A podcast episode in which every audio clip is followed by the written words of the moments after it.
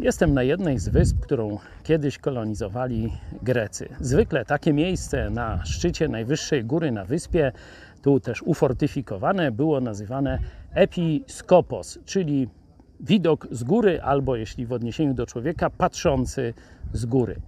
I dokładnie ten termin użył, tego terminu użył apostoł Paweł do określenia przywódców Kościoła, że mają patrzeć z góry. Hmm.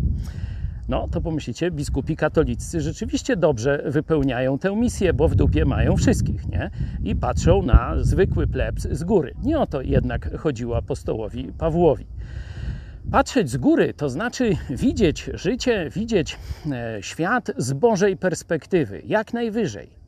I teraz ktoś myśli, patrząc z dołu, niedawno byłem tam na brzegu i pomyślałem, o jak fajnie jest tym na górze. Widzą świat z dalsza, szeroko i tak dalej.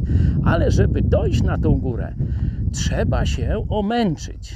I Jezus powiedział, chcesz być biskupem, chcesz być pierwszy, chcesz być największy, a to po pierwsze, ukochaj mnie ponad wszystko. Rzuć wszystko i pójdź za mną. A potem staraj się służyć tym, których masz prowadzić. To jest chrześcijańska droga na szczyt do patrzenia z góry, do prowadzenia tam, gdzie Bóg chce.